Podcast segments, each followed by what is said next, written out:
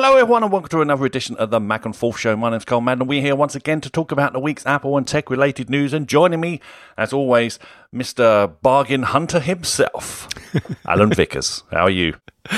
Hello, Karl. Well, I have been better. I'm, I'm actually. I'll talk about it later when I've calmed down, but I'm fuming with Apple at the moment. Absolutely Oh. steaming at them. So, yeah, I'll calm down and uh, tell you about it later. but apart from that, I'm all right. Right, oh, that's good then. At least you can keep the energy up. Keep the energy up. Anyway, also joining us this week once again, Dean Murphy. How are you, sir? Yep, I'm doing absolutely great. I've got a little bit of a cold, but other than that, I'm relatively bug free. you just got the one, I've just got the one bug, yeah. and you can't solve it by rebooting. no, no. No. No, I did hear though. However, you have put fingers to keyboard and reached out to someone. Yes, yeah. Well, I um every week on this show, I I think it feels like we talk about the delayed Amazon Apple TV app for Amazon Video. In our text message thread that we've got going on in our iMessage thread, we keep talking about when's the Amazon Video app coming out for Apple TV. So I thought I'd email my buddy Jeff uh, Amazon, um, Jeff Bezos, and ask when's it coming out. Uh, so I said, "Hey Jeff, when's it coming out? I'd like to know. Thank you." And then um, I got an email from the executive team at Amazon. Um, so I'll, re- I'll read a little bit of the email. Hi, I'm Steve from Amazon's Tech Support Executive Customer Relations Team. See, you're already on first name terms. This is fantastic. Yeah. yeah. Jeff Bezos has received your email. I'm responding on his behalf. The Prime video for Apple TV will be coming soon. However, we don't have any specific date to share at the moment. Um, as soon as we're ready to find this, you can find this information. As soon as we're ready to provide this, you'll find this information on our website. So, coming soon, hopefully before 2018 comes. I'm not too sure. be a nice Christmas Day gift. come down, Apple. Uh, come down. Uh, you know, downstairs Christmas Day and Apple Amazon TVs on my Apple TV. That'll be a nice. Uh, Well, it's the um, the big Christmas embargo at, at Apple's end, isn't there? So if they don't get it in before that, then they can't update anything. Oh, oh yeah, the App Store shuts for for a week. I think. Yeah. week or two. Well, I thought that was a good reply. I, I thought I took a lot of encouragement from that reply because, you know, odds on, you'd, you'd have thought they wouldn't even have bothered to reply to an email like that, and we'd all be left guessing. Or worse case We scenario, yeah, but if they've confirmed they do intend to still do it, I mean, worst case is that they might have backed out of the whole thing. It might have all gone sour, but this seems to say no, no, it's coming. Don't worry. So I thought that was good. Yep, coming well, soon. there's a rumor. There was a rumor, of course. I think it originated from Reddit again, so you have to take in take that whatever you will. Uh, that um, new reports are circulating that a long-awaited Amazon Prime Video app for the Apple TV is being evaluated currently by Amazon employees. Um, I think we need to start a damn bloody clock count on this damn app. I've never, I don't think I've ever waited for anything for so long. it's, it's, we need to get like what they, I think they have it in Times Square. Don't they have the deficit number constantly shooting up on some big display? Yeah, that's true. Or Yeah, am I they do. just- we should have that. Do do a little crowdfunder and hire out uh, Piccadilly Circus. That's it. How long? How long has the Amazon Prime Video app for Apple TV not been released? Tick, tick, tick. Be like the twenty-four hour clock from the show. Oh dear. Oh well, we live in hope. Oh well. Um. Well, it hasn't been a very good week for. Oh, sorry, you was going to say something, Dean. I was going to say, uh, apart from that, I also um, ordered off of Amazon a Qi charger for my iPhone 10. So have Uh, I just now. Strangely enough. Oh, nice. Um, I've actually got it here in front of me um, on my desk. It's, I forget the name of it. I'll, the link will be in the show note, but it's kind of like a stand. So it's like raised up. Um, the main goal of it is to be just plugged into my laptop. So it charges from my laptop and it's there for development because with um, Xcode now, you can, you don't need to plug your phone in to actually do the development on the phone. You can just do it Hmm. wirelessly. So it's nice and easy to have a phone there looking at me. It's standing up. I can tap at it. It unlocks straight away because it can see my face. And I can just pick it up and put it down. And it's always charging and always, yeah, always charging and always available to hand without Yeah. having to mess around with cable. So it's a really nice use case for this situation. I did also order a Qi charger phone mount for my car because I have to Oh, use really? The- yeah, um, I have to use the aux ports to plug or the lightning port to plug into the aux of my stereo to play music or to play sat nav and Siri and whatnot. And because there's um, no headphone jack, I Mhm. can't charge my G charge and use at the same time. And a GPS when I'm using sat nav drains a lot of battery. So I thought I can mi- migrate that by getting a uh, Qi charging phone mount, but it got lost in transit.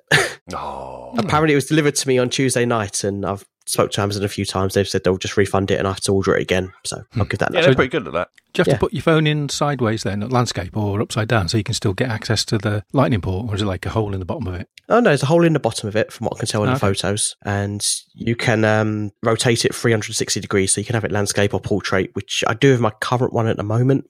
I've got Hmm. a very cheap five pound down the market one where you can just it just looks into the uh, air vents, and this one was pretty much the same, but with Qi charging, and that was about 25 pound, I think. This one I got on my desk is about 17 pound, so it's not too bad for uh, for um, these charging accessories. Yeah, I've got no uh, no no no need for uh, wireless charging, as you know. I've only got a 6S, but I did get a good um, stand for my car the other day. Uh, well, the other week actually. It's one of them ones that screws into your CD slot on your on your audio player. I used to use the the uh, air vent one, and I used to have a magnetic one that, or a sticky one on my dashboard, but they both used to be very unstable.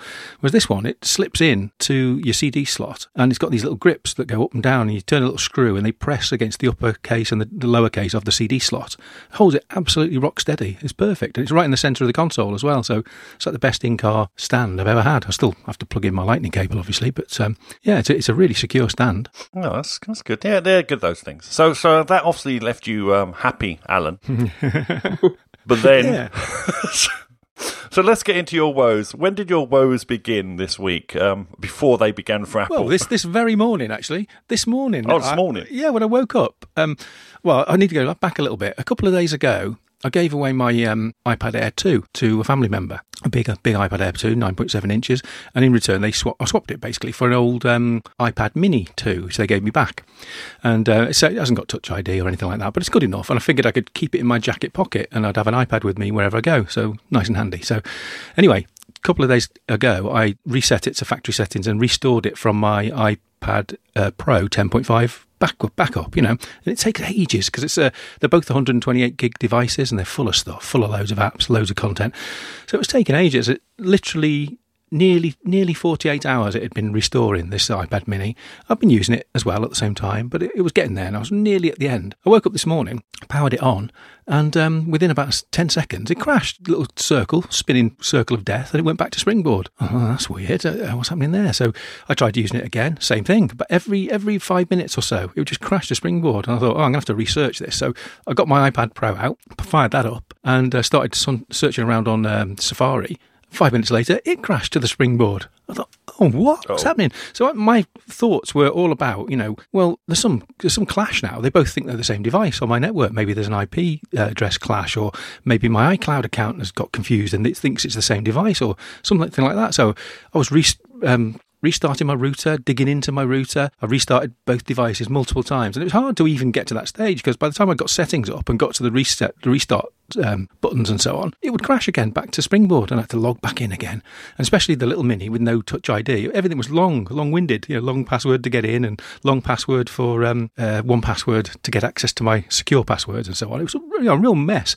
And in the end, I thought something's gone badly wrong here. I hope it hasn't really screwed up my my um, iCloud account, but I'm going to have to just reset this Mac Mini completely and start from a brand new state. So I took that big step of erase all settings, erase all content and settings, and uh, so it turned itself off and it went back to blank. And then I went back to my iPad Pro again to see if that was still crashing, thinking it might now be better, and it was still crashing. But in between crashes, I went onto um, our little message board. I think it was Dean that posted said, "If you're seeing crashes on second of December, have a look at this iMore article." so, I thought, oh damn, it wasn't there when I looked earlier.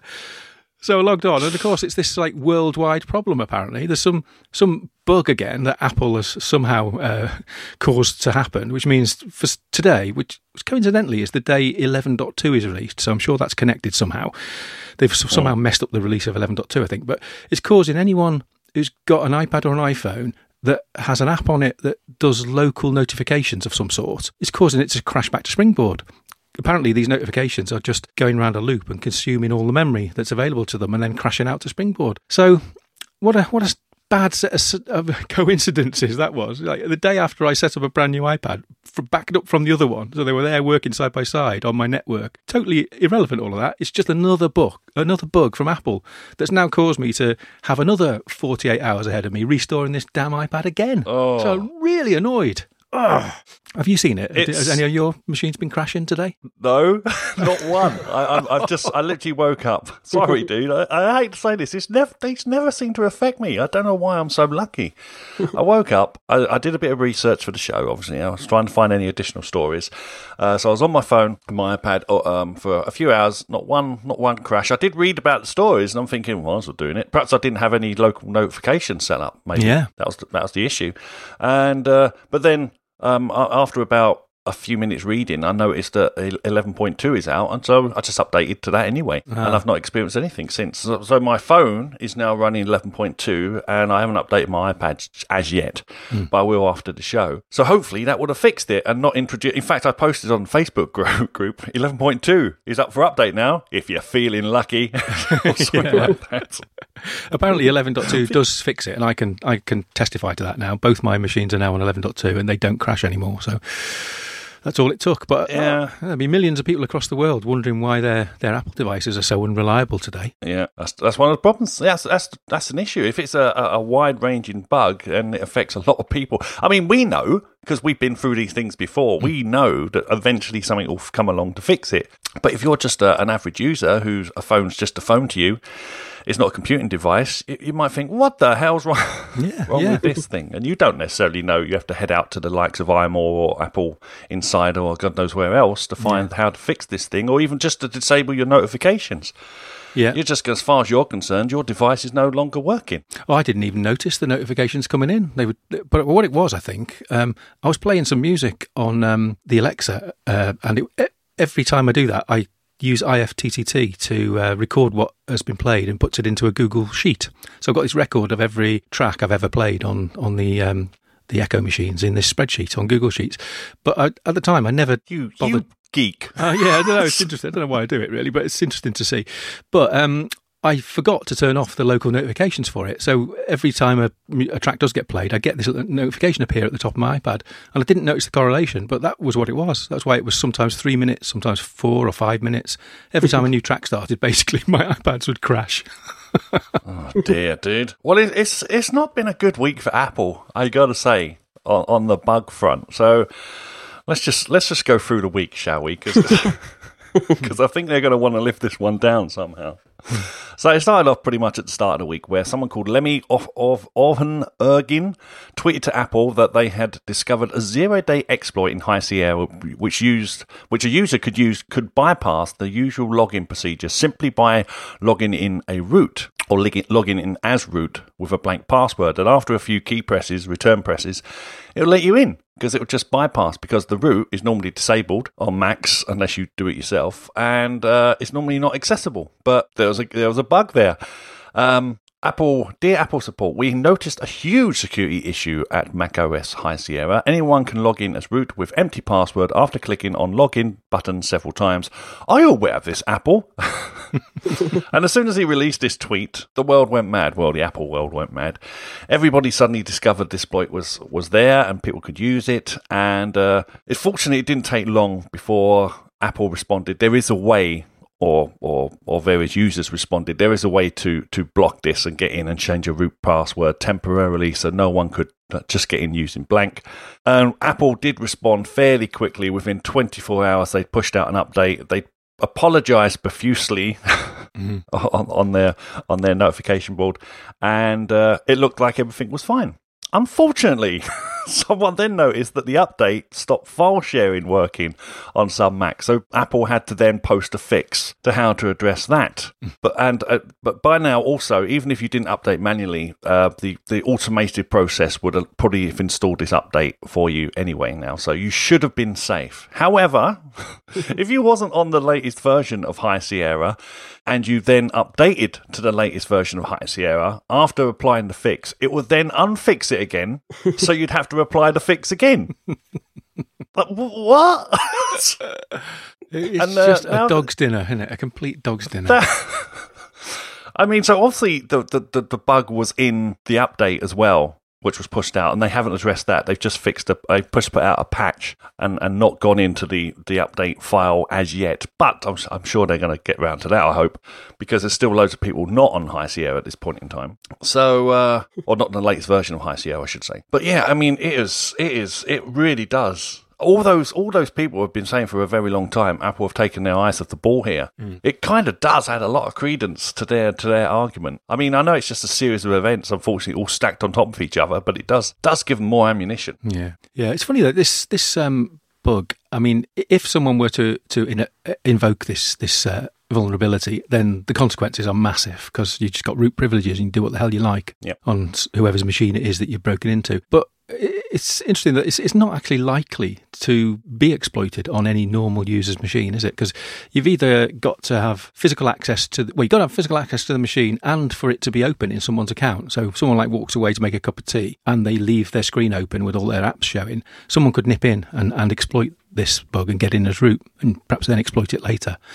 Um, or if they've got VNC or something like that, yeah, for, to have some sort of remote access uh, into the machine, and someone could get in that way as well, apparently, which is a bit more of a serious issue. But for most ordinary home users, no one is going to come in and and uh, and exploit this this bug. I suppose some, someone in a large office or someone like that, yeah, that's a dangerous yeah. environment. But for the likes of us, it's not really a, a big issue. No, I know it's. I, I know. I, I understand what you're saying there, but the, the point is, if it, it's only because Apple have been so bulletproof, kind of on their security, mm. that it just seems like such a glaring mistake. And the problem, I, I, I've seen some people go in and, and try and dig through the code and see what happened. It does look like a programming error mm. rather than anything malicious. So it is just someone made a different, a, a, small mistake where they didn't zero out something. Apparently, I'm, I'm not quite sure. It's all about Unix, and that's well mm. beyond my pay grade. so, so it, it, does look like a simple mistake, but and because it was uh, an instance where if you push it the first time, it doesn't work, but if you keep pressing the return button, eventually it lets you in. Yeah, the second time it lets you in. Yeah, because apparently yeah. the, the first time you try it, the first time you get to somewhere where you're allowed to put in a username and password, you you you put in root as the username and then you leave blank as the password. And that first attempt will fail. But the, the bug is mm. that a side effect of that failure is that it now enables the root account, which has previously been disabled. Yep. So the second time you try, it gets in because not only is it an enabled root account, but it, it's got no password either. So it's always twice. Try it twice, and you get in second time. I mean, Apple has always disabled this uh, this root account. It's not supposed to be accessible to anyone unless someone deliberately wants to go in and, and enable it for themselves in terminal or something like that. But no one needs to do that because the, the ordinary admin accounts that you can set up give you all the privileges you're going to need as as an admin of your own machine. But uh, yeah, so a subtle little error, but one you're right. This should have been picked up by all the QA and testing processes that should go on inside Apple before software releases. This should have been picked up. So, with all the talk about High Sierra supposedly being the Snow Leopard release of the current operating system, where it was meant to fix bugs, tighten down hatches, you know, make everything bulletproof. Mm-hmm. Oh, oh, do we need do we need Mac OS to be updated every year? Is there any need? I mean, considering really, apart from the the new file system that only new SSD owners really have access to. Are we? Do we really need OSs, Mac OSs updated every year? Are, are they? Are they like paying enough attention throughout the year? Do we feel? For what they're doing. I mean, I mean, I know it's a hangover from the old days where it used to be like Windows 95, Windows 90. It felt like you had to keep up to date. Mm. But why couldn't they just keep pushing out like I know they're point dot they're dot releases anyway, but why can't we press out double dot releases? I mean, why do we need? Trouble is, I mean, there's, there's so much interdependence now, isn't there, between yes. Mac OS and yeah. iOS that they've got to keep the two in step. There's no there's no alternative but now. But what I'm saying is, they don't. Uh, why do they need to feel that they have to do a major release I mean, mm. they could just, as they're developing it on iOS, they could should have subsystems go out to, to macOS. But does that need a massive point? I mean, do we need, you know, when they come on stage and they introduce this is what's in macOS and everyone goes, well, it's nothing new there. Do they need to push that number on or just keep going, okay, this is uh, 10 point, what we up to? I've no idea now. 10.11, is it? 12? 12, isn't it? Yeah. Yeah, 10.12.2, 10.12.4, you know, whatever. Um, just keep up adding on the bits as as they come out. Does Mac OS need to be constantly updated yearly, where they seem to rewrite massive areas of code?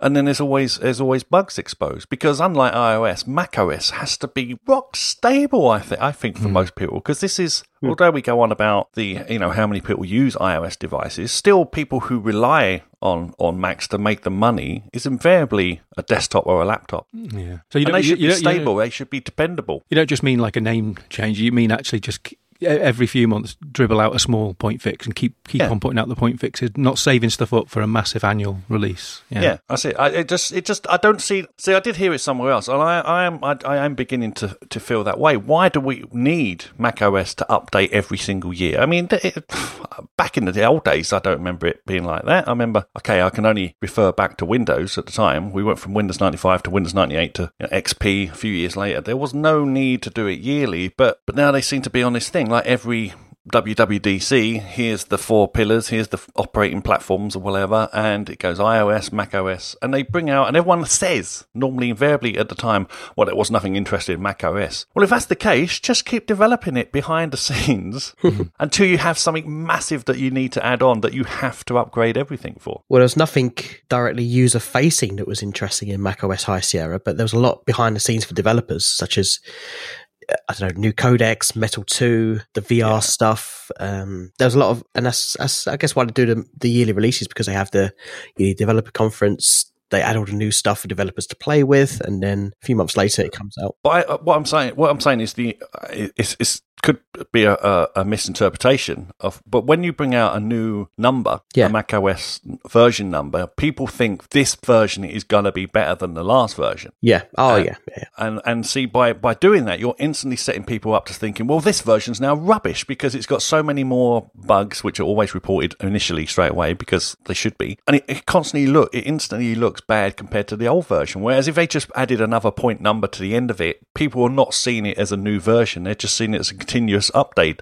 update cycle. You See what I mean? Yeah, that's thing. They've, they've yeah they've completely marketed it as as as, as they marketed uh, Snow Leopard. You know, it's not got much in it, but it's going to make things better, and it obviously hasn't. And this is going to, I think High Sierra is going to haunt them for a few years to come as being that update that that um you know has ruined some good faith. You know, the people who's been like uh, you know their faith has been dampened by this. They're not going to be so keen to update to the next update next year straight away. They're going to leave it for a few months, see what the bugs are, see what all the exploits are. I won't.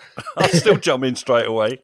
Oh, I'll be on beta one straight away. I'm not, um, but I can see why people would would hold back. Um, I don't know. It's People have been bitten. Definitely will hold yeah, back. yeah.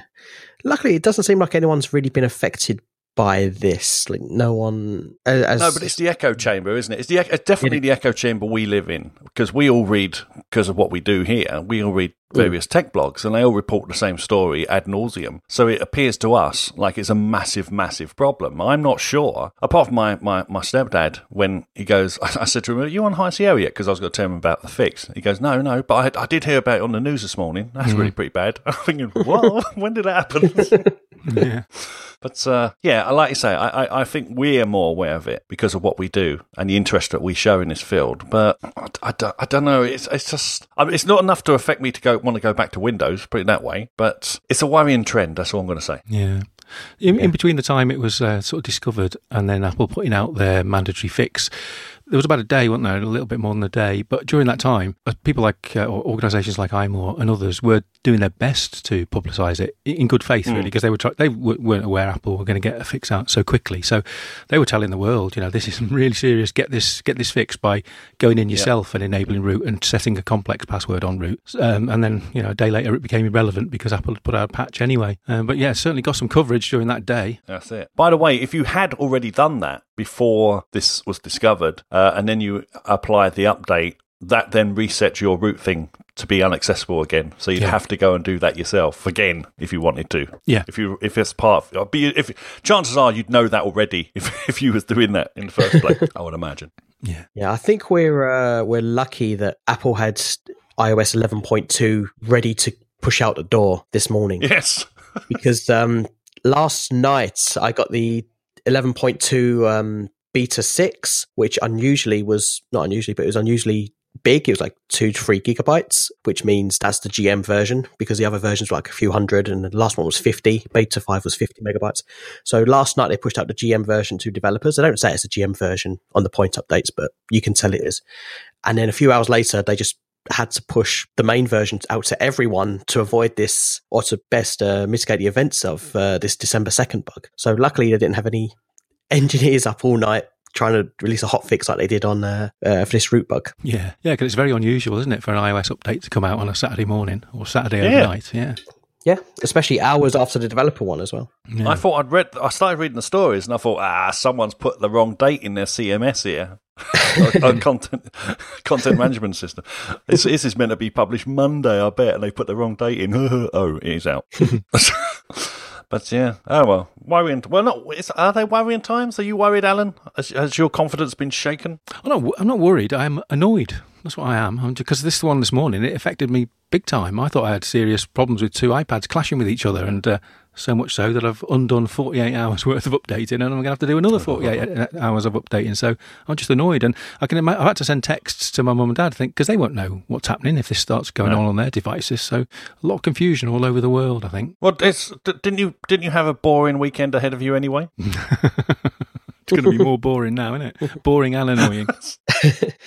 Yeah, I'd um I'm not personally angry by this because it hasn't really affected me as much as it affected Alan. I probably would be very angry if I had to reset several devices in my house and and go through all that, that trouble. But um I find it quite good that even though these mistakes have happened, there've been very quick fixes to them. Um the way Apple's responded to it uh, has been really good. So I can't fault them there. So even though stuff, bad, you know, bad stuff happens, but they can get a fix out within 24 hours, or with this iOS stuff within a few hours. Indeed, indeed. I don't. I don't want to shoot the messenger, but I, I think they could have been notified slightly better in a slightly better way as well. But again, I mean, if if they if they'd gone through the usual channels, chances are they would have pushed a fix, and none of us would have been the wise, and it would all would have come out after it happened, and there'd be some outrage, but not the kind of gnashing of teeth of what we got Yeah. currently. I don't think anyone, if it was reported through the proper channels, through the Apple security disclosure email address or whatever, uh, no one would have cared. You know, there's stuff reported out every day. There's, there's fixes for that in like pretty much every update. No one really cares about. It's not newsworthy that you know a bug has been found, but because it's been it was reported in such a public way, that's quite damaging. Mm. Yeah.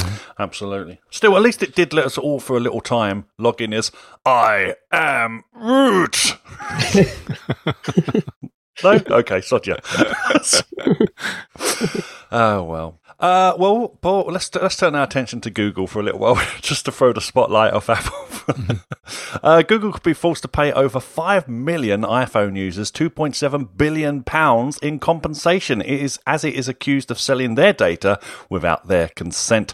A new consumer campaign called Google, Google You Owe Us is launching a class action against the web giant.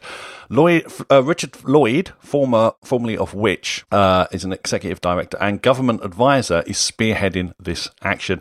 If successful, the case could be the biggest compensation bill ever paid to British consumers over improper use of data. Between June 2011 and February 2012, it is alleged that Google unlawfully harvested the personal information of millions of people in the UK by par- bypassing the default privacy settings on the Apple iPhone. Mr. Lloyd and legal experts believe this was against the law because it breached Section 4 of the Data Protection Act 1998. Under Section 13 of the Act, individuals can claim compensation for breach of this very act. So we might get in a but might be getting a payout, guys. I can't, I can't tell from this. Like, who who is going to be eligible for this? Are we are we eligible? anyone, anyone that used Safari apparently in that time Oh, well, this is on their um, phone. 2.7 billion uh, shared between 5 million people is 540 pounds each. That's fantastic. I, I didn't even know we could do class actions in this country. yeah. Oh, okay. But I'll be interested. I don't think we're going to get a penny of this personally, but because I don't even know how a class action works in this country, as I say. It makes the lawyers happy. I know that much. I'm sure it does. I got a few uh, a few pence back from I don't know if it was Apple or Amazon once, but uh, over that whole book thing. And Did that ya? just yeah, that just came unsolicited. It was like it credited to my account. It must have been from Apple actually. It just added to my Yeah. uh, my Apple account. Hmm. so you, you got pennies. What do you think the lawyers got? Uh, yeah. This is um, so. This is when Google back in the day. Remember when they worked out that pass? They, they, they worked out. They figured out that workaround so they could get through to Safari and actually see where you were going. It was it was a story a couple of years ago, well, quite a few years ago actually. Do anyone remember that? Oh, when they were harvesting the information about which cell sites Yeah. you were near. That one. Uh, no, I think it was um, what sites you went to and things like this. Oh, It, it allowed personal data from the iPhone's default browser, i.e., Safari, um, and they could they could scrape the information. Now, I'm not quite sure. It doesn't really go, and it's too far away now in my conscious recollection to actually remember what they were doing. But it was a big hoo ha at the time. And and then there was a there was a fix pull out pull out, so they couldn't do it anymore. And then Google said, well, "Okay, we're not going to do this anymore." But uh, it was a big story back in the day. But yeah, so it's taken all this time to come to fruition. But apparently they're going to. now I don't know how you sign up because you're meant to sign up for a class action, aren't you? You're meant to be part of the consortium, so to speak. But I don't know. But uh, I'm not sure. mind you, two point seven billion dot pounds to Google probably still isn't that much. I mean, how much does the European Union want of them? Some god awful amount, isn't it? We'll probably start getting phone calls like we do with the PPI and insurance. You know. Have you, Yes. you use an iPhone in 2012? Call us now for your claim. Yeah. Hi, this is Google. You owe us. Did you use your Safari? Uh, I don't know. well, actually, couldn't we just ask Google? Did I use your service back? how come it's only five million iPhone users as well? I mean, how many how many iPhones must there be in Britain? well, this is back in 2011, Ah, so I don't know. It must uh, probably quite a few back then. I don't know. Wasn't it? Wasn't that? When did I get mine? I was on the three, three, three G. Can't remember now. Oh well. Well, anyway, if you're if you was in right at the start, you might be in for a bit of money. Not really not, but you might be. Uh, let's go on to the the new FDA cleared Apple Watch band from AliveCor's cardio band. Adds now real time EKG readings to your i iWatch, Apple Watch, iWatch. I can't believe I called it that after so many years. What the hell? Uh, da, da, da, where is it? Unlike the Apple Watch optical heart rate technology, the KardiaBand uses finger or thumb to complete an electrical circuit via two metal contacts, one on your finger uh, and one that rests against your wrist, um, to to get a good EKG, EKG reading. Christ, what's the matter with me? Unfortunately, this doesn't work with the Apple Watch Series Zero. The Spot EKG reading takes 30 seconds. It's designed to measure when stationary, not active. A LifeCore's Kardia app tracks heart rate continuously with the Apple Watch's sensors and then pings you to take an extra EKG reading when your heart rate seems out of place with where your activity and previous history would indicate. Using what AliveCor says is AI that learns over time. So it's basically watching what you've done in the past, and it's comparing it to how it is now. Uh, the $200 band also requires a $99 a year subscription service to use Apple's apps, the app's sharing feature, cloud storage, and incorporation of weight and blood pressure measurements. So, Apple have said that they don't particularly want the watch to become a medical diagnostic tool more than a monitoring tool rather than, you know, actually saying there's something wrong. It's right it's going to rely on other things that you can add to the watch, which have to go through FDA clearance in America anyway. So this is a start, as far as I know. As I say, this is the first one out. I've seen one of these in action actually when I went to the wearable show uh, last last year, I think it was. They only they had the model; it wasn't actually working. But they had the little pad that you could put on the desk, and you put your two your two fingers on, and it does an EKG reading. And and Dr. Richard Harkness was using it in front of me, and it seemed okay. It seemed fine. It was um like I say, they had the demo model there, as far as I can recall, but it wasn't ready for to be worn or Yeah. anything like that. But it's good. I mean, again, this is another thing that people uh, uh, on the latest um, iPhone release, when they was doing the watch stuff, they did say about the the watch helped them discover that their heart was going through irregular activity at the time, and it gave them enough heads up to get to a doctor or an emergency service, uh, and they were saved. Mm. See, it also requires a subscription as well, though. So it's two hundred dollars to buy the thing, and then ninety nine dollars a year to subscribe to the service. And I assume that's for each person as well, not so. Because I was Yeah. starting to think this would be a few of these would be owned by doctors' surgeries or hospitals, and they'd be given out to patients that need them. You know, wear this for a week and come back and see me, or that, or something like that. But if they have to be have a subscription, that would be to the user, wouldn't it? So sounds like it's a, pri- a private device. Well, hang on, this is America, so obviously Oh yeah, same thing. association. yeah, that's true. No free healthcare for them. as far as So how does it work then? I'm, I'm having trouble um, picturing this. So why is it a band? Um, has it got like sort of a fingerprint and a thumbprint on the band, and you have to touch it with your other hand or something? Or Yes. oh, okay, got you. Yeah. So one's one's on the inside connecting to your to wrist, and then you put your finger on this little silver pad or your thumb, and then it takes a, a proper EKG reading Right. Okay. or in depth one. Mm. Um, and it launches alongside Apple and Stanford are launching a joint study to research irregular heart rhythms within using sorry the Apple Watch. The study is open to anyone in the United States with an Apple Watch Series One or later. Uh, who is at least 22 years old. The apparent reason it's only US currently is because they are giving free consultation and an ECG per mile. What? As part of the study, if you if an irregular heart rhythm is identified, participants will receive a notification on their Apple Watch or iPhone and a free consultation with a study doctor and an electrocardiogram patch for additional monitoring. So if it detects something's wrong, you'll get a call from one, uh, some doctor on the study itself and they're going to issue you an ECG patch so they can monitor you in addition. So again, that is them giving you something. Yeah. of course, it's only a study. They're not actually going to fix you. They're just studying to find the information at the moment. That's brilliant, though, isn't it? Because everything starts from research like that, and it, Yeah. research at this sort of scale just hasn't been possible before. I mean, you know, typical medical research studies are, are just counted in hundreds of uh, patients, whereas this is going to be thousands, even tens of thousands of patients ultimately. So be the, I, I, yeah. I, think, I guess I guess they're going to have limited resources as well, which is why they're limiting to the US at the moment. Hmm. But uh, also, it's got to be approved, of course. And I think the, America's FDA, strangely enough, is the first one to approve it, so so they can keep an eye on what's going on. But it's it's a bit. I don't. Like I say, I can't imagine they're going to have millions of people doing this. But uh, No, I can see how this can be. Um, I can see how this can be very good for the future as well to have Yeah. proactive health monitoring on you. Uh, rather than you know reactive, you know, going to the doctor when something's wrong. Go to some go to doctors when something is sensed that something's mildly wrong with you, rather than Mhm. you know your heart completely ticking over and calling the uh, emergency app. we're all going to become hypochondriacs at this rate. Yeah, I mean, uh, they did. I think they did announce this back at WWDC. It was flashed upon the screen. So Yeah. yeah, this is the first step. They're going to do the US only currently, and and let's see how it goes. They're basically just gathering information. Apple's not actually part of it. They just designed the app. Apparently, it's all done. All the information just goes to Stanford. No one else. So it's uh, it's a study, uh, only a study at the moment. Although you will get a call if they detect something wrong. Uh, and have to talk to a doctor. I believe this is part of their um, open source health kit. Is it health Yeah. kit? Health kit framework, yeah, where um, anyone can use that framework to tap into health data and basically sign people up to monitor specific health related things, which is uh, Mm. really good. And there've been a number of studies so far from various other, you know, Hmm. medical personnel. I don't think any of them have been in the UK though. I've not seen any. Um, it all seems to be American based at the moment. Hmm. yeah. I think it's a conspiracy. They're trying to stay fit and make the rest of us all suffer. That's what it is. They're, they're- trying to They got a lot trying to get up. rid of us. They got a lot of catching up to do. we'll give them this one. Oh dear.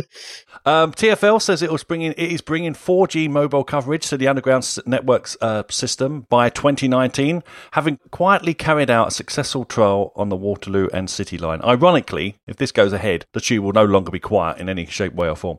Uh, the trial culminated in a call being made on a journey between Waterloo and Bank using uh, mobile reception that didn't cut out once. that would be better than street level. For the trial, TFL had to lay new fibre cables within stations and tunnels, which it says will be crucial for other elements. Well, of course it will, of its connectivity strategy. TFL says it will wait until New Year to start before looking for a service provider, which will be tasked with delivering 4G mobile coverage on the tube from 2019. So great. You can now long no longer use the excuse, oh, sorry, I'm just getting on the tube for a little bit of peace and quiet. I wonder which um, which mobile company will get that contract though, because that makes a big difference as well, doesn't it? So you have to make make all these choices. Like if you want an Apple Watch um, with LTE, you've got to be on EE. If you want to use your, your phone down in the in the uh, the underground, then you've got to go to I don't know O2 or something like that. So it's a Well, it was. Virgin, and yeah, Virgin, uh, but EE works when I lo- where I now go into the tube. I don't know what they've done. They've obviously got some deal. When I go into the tube, I used to have to log in and put in my Virgin details. Yeah. I- they, they were down there. But now I just get on the tube, bing, it starts working straight away. As I pull into a station, I have to wait about 10 seconds. It logs onto the network. You hammer out the quickest message in history before you get into the tunnel again, and you're off. It took me embarrassing an embarrassingly long time to realise that the Wi-Fi is only at tube stops. I kept wondering why is the Wi-Fi cut out? then appear at the next station. I go, oh, it's working now. Take off again. Oh, it's not working. now. So send a radar alert, dear Apple. I thought there was a Wi-Fi on the tube and not just the tube station. I don't know. no, no. Wishful thinking. I tell you what I do is this. I don't know. I don't know if anyone else tries this, but I, I so I do. Obviously, I, I do a lot of driving as part of my job, and I'm hammering down the M4 and there'll be buses going from like Oxford to, to wherever, London, and they always say Wi-Fi on board. So I try and get close to them as I pass them to see if I can log on to their Wi-Fi. I've not managed it yet. it's like an, a Mission Impossible scene where I try try to get close, quick, quick, one bar, two bar. No, it's not working. I had Damn a, a similar thing the other day. I was in a town and I was sitting on a bench on a sandwich, and I was using um, three, four G. What do yeah, just to do a bit of email, that kind of thing.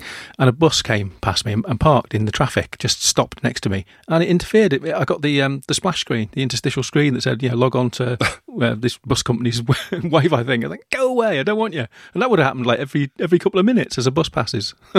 Oh well. Well, the ones I pass are better protected than that. Oh well. Okay. Well, gentlemen, I hate to tell this to I hate to say this to you, but Christmas is coming closer. It's almost here, just like winter. So I thought, rather than leaving it to the last moment, what we do is we do some suggested gift ideas for our dear listeners out there, just in case they're struggling like I am. Uh, so I think we're going to have we're going to just let's get in the festive spirit, shall we?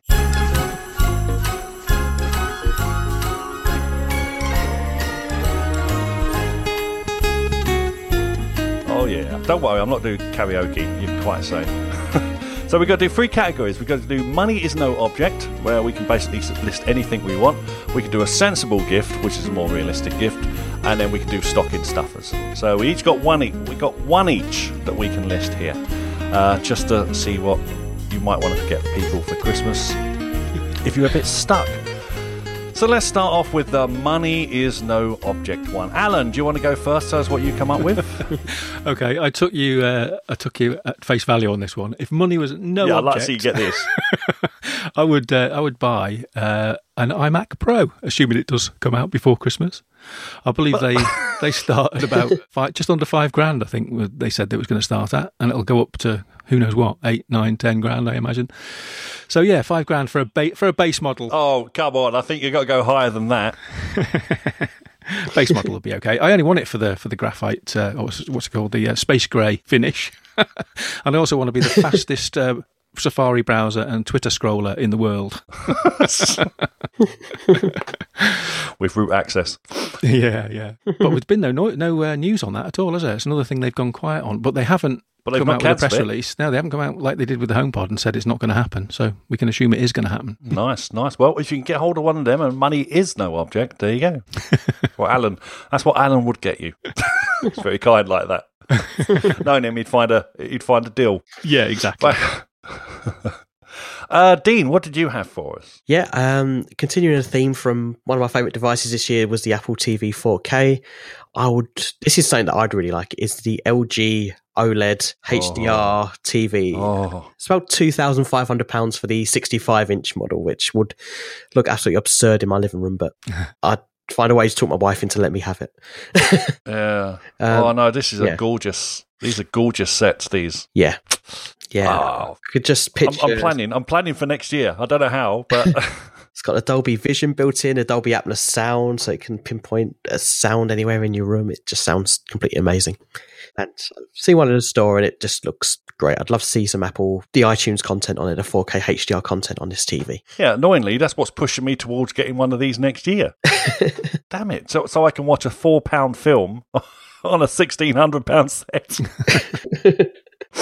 that makes sense. It's lucky I'm not married. I'd be in serious trouble. Uh, uh, my pick, my pick, as I, I got one myself this year, it's a 27 inch iMac 5K uh, machine. These start at 1,750 quid and they go up to about three grand. This, what can I say? I love this machine in front of me. I've not had an issue with it as yet, I should hope not on the money I paid for it. But uh, it is gorgeous. The screen's gorgeous. The, the power behind it is gorgeous. I've, I've loaded up old games that I bought that sort of struggled a little bit on my old iMac. They just, even if for some reason the auto detect, you know, when you put auto detect graphics, it still puts it fairly low. And I'm thinking, the first time I did, it, I thought, oh, what's that about? Uh, But then I manually pumped them up to the top, and it, it still it glides along. So I have no idea what what that's what's going on there. But no, it's fantastic. I can edit movies and do everything really quickly. I can. all the processing I power I need to put out a show. you know, all the all this all this power and, and bandwidth I need to produce a 50 meg show. I mean, oh, this does it lightning fast, I must say. But no, it's a really nice machine. If you've got the money to spend and you want to give it to a loved one, it's a, a great machine. So let's move on to our sensible gift now. So this is the thing that you're probably likely to get someone if if you've got the cash lying around. Alan, do you want to go first again? Yeah, I was thinking about yeah realistic gifts that I am considering for Christmas for like various members of the family, and I talked before about Prime a Prime subscription being a potential one. But I think what I would probably end up with now, having experienced it myself for a couple of months, is um, a set of AirPods for anyone in my family that's got um, an iPhone. I think I think that would transform their use of those uh, devices because AirPods are just brilliant, brilliant things. Best Apple designed device all year, I think, or for the past couple of years. So I'm getting so much enjoyment out of mine. I think anyone who owns them would, would be delighted with them. Mm. They're about £159 list price, but you can routinely get them discounted now. I mean, I've seen a lot of offers where they're 20% off, so you get them for about 127 something like that. That's what I did for mine. And I think near Christmas, they might even drop drop even uh, lower than that. Yeah, and you can actually get them now this yeah, Christmas. You can. Yeah, exactly. and just by walk into many high street shops and see them. Yeah. No, they are they are wonderful items. I got to say, uh, transformative on some levels. I got to say, they yeah, fantastic. Especially with Siri. actually actually allow Siri to work as well. Yeah, properly. Yeah, exactly. Which is a nice nice thing. Uh, Dean, what have you got for your sensible gift? Yeah, a sensible gift. I'm not sure how sensible it is, but it's. Uh, well, we know you, so. Yeah. sensible in my eyes is the Nintendo Switch, which is Nintendo's new games console came out in March this year, and it's got lots of great games. If you're into video games, it's got lots of great fun games on it. The new Zelda game, the new Mario game. Um, I've just bought a new one yesterday for, called Xenoblade, which is a action adventure role playing game. Um, they're just really knocking out the park. It's you can play it on your TV, you can use it as a handheld device. I use it a lot while traveling. It's just a really good games console, and I think it's going to be quite a big seller this year. It's around 270 to 350, depending on if you get a bundle and games included and whatnot. Do you use yours um, handheld or do you plug it into your telly? 90% handheld. Yeah. Because I don't really, yeah, I, I use it What's handheld the mostly. Ten percent plugged into the telly. oh, yeah. It's, it's funny. I, I come from a situ- I come from a generation where Nintendo wasn't the thing. Um, I know everybody uh, young, slightly younger than me, raves about Nintendo, but to me it was Atari and stuff. I, I, I just miss the Nintendo, but I don't, I don't get the appeal. I don't get the car- characters or anything. It's weird. Oh, I do like the, uh, the Zelda franchise. It's brilliant, and, and Mario, obviously, and also um, what's the uh, what's that female space woman that's stranded on a planet. Metroid. Oh, Metroid. Yeah, Metroid. I think there's a there's one M in production for this as well, which is due out next oh, year or a year later. Good stuff. Good stuff. Uh, my one is uh, the bog standard Alexa. Uh, however, oh, she's turned on. Alexa, stop! I've got to be careful. All right, my bog standard is the Echo. yes. um, so I would suggest, however, also getting it with a Prime or Spotify account so you can actually listen to music through it as well because if that's your main job. But even if you don't go for the music aspect, if you just want to have people link it up with the skills and notifications and timers and God knows what else, it does add an interesting insight into um, the voice interface. It's not perfect, but then nothing is perfect in this field currently. Everybody's mm. trying to get into this market and, and make it bigger and more receptive to, to our voices. But it is definitely, it does definitely feel the furthest along because of the technology built into this thing. Yeah. Um, and if you've got Internet of Things, you can variably find ways of controlling various things through various interfaces. Uh, and it, it's it's for, for it's definitely for the slightly older generation. They can instantly identify how to use this thing and get it to do things. And now with things like Messenger built into it, it could be a fairly decent communication device as well if you want to get in touch with parents and stuff. Um, and with the latest editions, I'm not sure if we're getting it in this country yet, but there's there's uh, an Echo add-on device for that you can add to a landline, and then yeah. it will feed the landline audio to the Echo, and you can just have a conversation. And it just sounds perfect for me for the older generation as well. Mm-hmm. Yeah, it's brilliant. It's really a really good device. They're even um, they're, they're offering it with uh, things like uh, Internet of Things bundles, aren't they? So you can buy the big the yeah. big Echo. I think comes with a, a, Philips Hue switch, so you can get an idea how that works. And uh, I think you can get the ordinary Echo, like you're talking about here, bundled with um, a TP Link uh, mains plug as well. So they're obviously mm. trying to convince people how transformative it can be in your home just to start controlling ordinary devices. So So the, the basic Echo is about 90 quid. Uh, the subscriptions for Prime or Spotify, 8 quid for Prime, I think it is a month, and, and basically a tenner for Spotify. But they have deals where they have so many months you can have for free and things like this anyway. Uh, if you don't want to go to full on with the, uh, uh, the Echo, you can always go with the Dot, which is about 40 quid at the moment. Yeah. And does pretty much the same thing, but doesn't sound as good. All right, and on to the last section, the stocking stuffers. So this is the ones where you've forgotten and you've got to rush out and get something for someone because they're turning up to your Christmas party and you completely forgot about them. But don't let them know that. We'll, we'll keep that secret, okay? Just between us here. uh, Alan, Well, I'm going to go from um, Apple's best design product ever, the AirPods, to their worst design product ever, which is the uh, Apple TV for remote control. Stupid symmetrical black thing that I keep picking up backwards and scrubbing when I don't want to scrub and all those things. It's so annoying. But of course, you can buy these little um, cases for them, can't you? Little silicon cases uh, with a strap at one end, so you instantly know which end is which, and you can get all sorts of different types on Amazon. They're all about a fiver, all a total bargain actually. So at the moment, I keep mine uh, slipped into um, an old iPod sock, like I talked about a few weeks ago. And that's remarkably good as a solution actually, because I know it, it's always um, touch touch surface is deep in the sock, and the bit you're supposed to grip is the bit that sticks out the sock. So I know where I am, but Better than that would be one of these little silicon cases with a strap hanging off it for my Apple, or for anyone's Apple TV 4 remote control. Turn the worst design remote ever into a, at least a serviceable thing.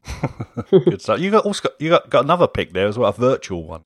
Yeah, and I was thinking about if um if it was something that wasn't physical to go in a stocking, if it was something you just like email somebody at the last minute, then there's obviously you know uh, you can buy gifts off of the stores, can't you? The various app stores, and uh, w- one of the iOS app game actually that I've used most since I bought it. I really love the thing. It's a game called Carcassonne, or I think, I think that's how you pronounce it anyway. C A R C A S O N E, and it's um it's an an iOS version of a board game, which is one of one of the best board games you can get. The board game itself costs thirty quid or so, something like that, thirty or forty quid. It's quite an expensive game, um, but the iOS version is perfect. It's just so uh, similar to the the actual physical board game, but it's got the benefit that you can play it on your own because the computer will offer up opponents for you. It's a, it's a really nice game. It's one of these ones where you you've got little square pieces and you gradually place them onto the table to build up a map of a region of France. I think it is called Carcassonne. And as you lay your tiles down and you make this map, you have to. Um, it's like a dominoes or jigsaw where, where adjacent pieces pieces have to match. So you have to extend a road or extend a, a river or build a castle or, or the perimeter of a castle or uh, all sorts of things you can build. And as you lay these pieces, you've got these eight little people called meeples that you can place on your card to own it. So you can say, I own this road, and you get points for it when the road gets complete. Or you can say, I own this castle. And gradually, um, you know, you, you build up, you either own fields, castles, monasteries, all, all sorts of things. And at the end of the game, you tot up all the points, and often it's surprising who's won. It's like a strategy game. But it's only, um, I don't know, five or six quid, something like that on iOS, and it's a really, really brilliant game. Ten quid. Oh, 10 quid. Okay, it's gone up since I bought it, but it's well worth it. I, I use it a lot. I, I really, it's engrossing. Each game t- takes about half an hour, something like that. And there's about seven or eight opponents you can pick to play against, some of whom are stronger than others. But it's a really, really good game. Okay. And and do we need to ask? Do you often end up playing on your own? Alan? Is this something you want to talk about? Billy No Mates. Thank you very much for that, Dean. What have you got for us, sir? I've got um, the best thing I can think of is the dock that I mentioned right at the start of the show, which is the. Is this because we're getting down into the low low prices now, and you don't really live here? I was just thinking, what what have I bought for like, uh, you know, under twenty pounds in the past few That's weeks? What, oh, what have I? What have I gone? When have I just thrown twenty quid away? Let me think. and what's techie in that sort of region? Because I try to stay away from like budget electronics because they can be quite hit. blow up. Yeah, yeah. Um, so I've mentioned this Seneo SWC2 wireless charger stand, which my favorite feature of it is got no writing on it. It's just completely black. There's no branding or logo, which bugs me. Um, and like I mentioned, it just charges your phone. If you know someone's got the new iPhone 8, 8 Plus, 10, this is great. You can just put your phone in portrait or landscape. It will just charge. It's just nice to have on the desk. It's um, at the perfect angle where I can just tap it, look at it, and it unlocks and shows me all my notifications which was a big um, thing I was worried about. Would it recognize me or not? Um, yeah, it's just great and seamless technology.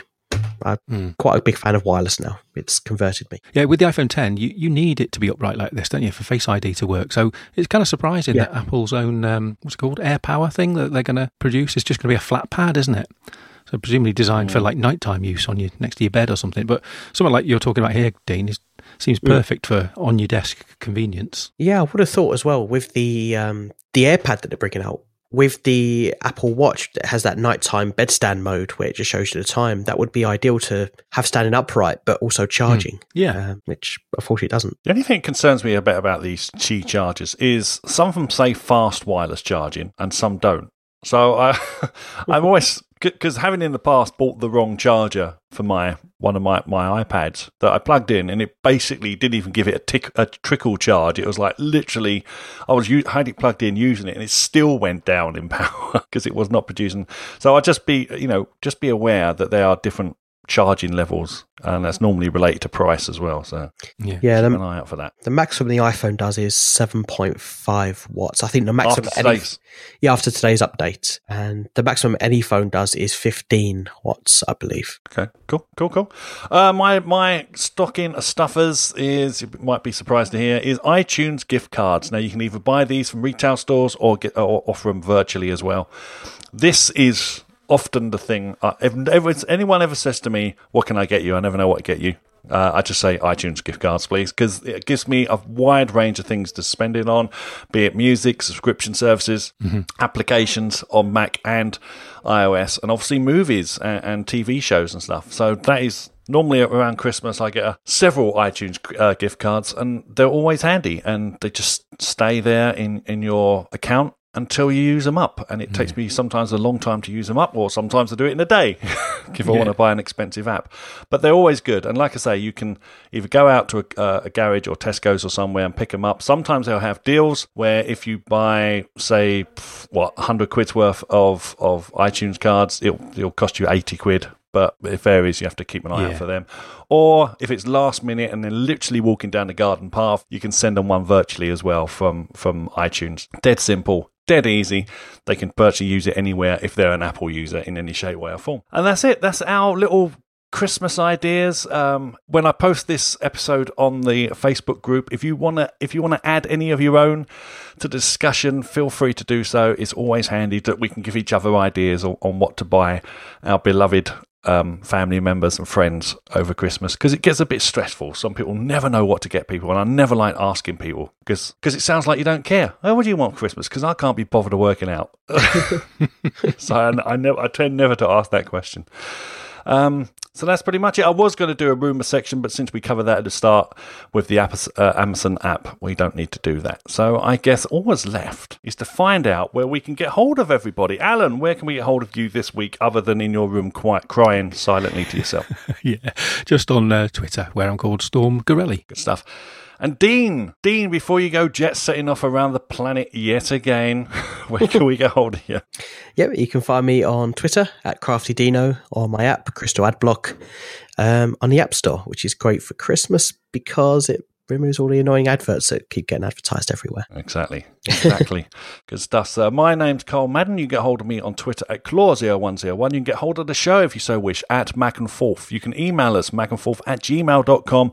As, you, as I say, you can find us over on Facebook. Uh, join our group over there. It's a closed group, so if you just send an invite, I'll let you in straight away. Uh, and you can have a little discussion over there. It's quite good, actually. You can post some good stories and get some good interactions going. Uh, or we also have a Facebook, uh, sorry, a Facebook page as well. On Google Plus, too. Mustn't forget Google Plus, even though everybody else has. so that's pretty much it until next week. Next week, we hope to have a couple of guests on as well, uh, just to, to mix things up a bit and, and get an insight from over that side of the Atlantic. You know, those guys over there. I hear there's a few of them. Alan, have you heard this? Oh, yeah, there's a few On of that continent? Yeah. Yeah. Okay. Well, we'll we'll, we'll see what they think of some of the stories that come up during the week. So until next time, stay safe, everybody, and be nice to each other. Bye. Bye. Bye.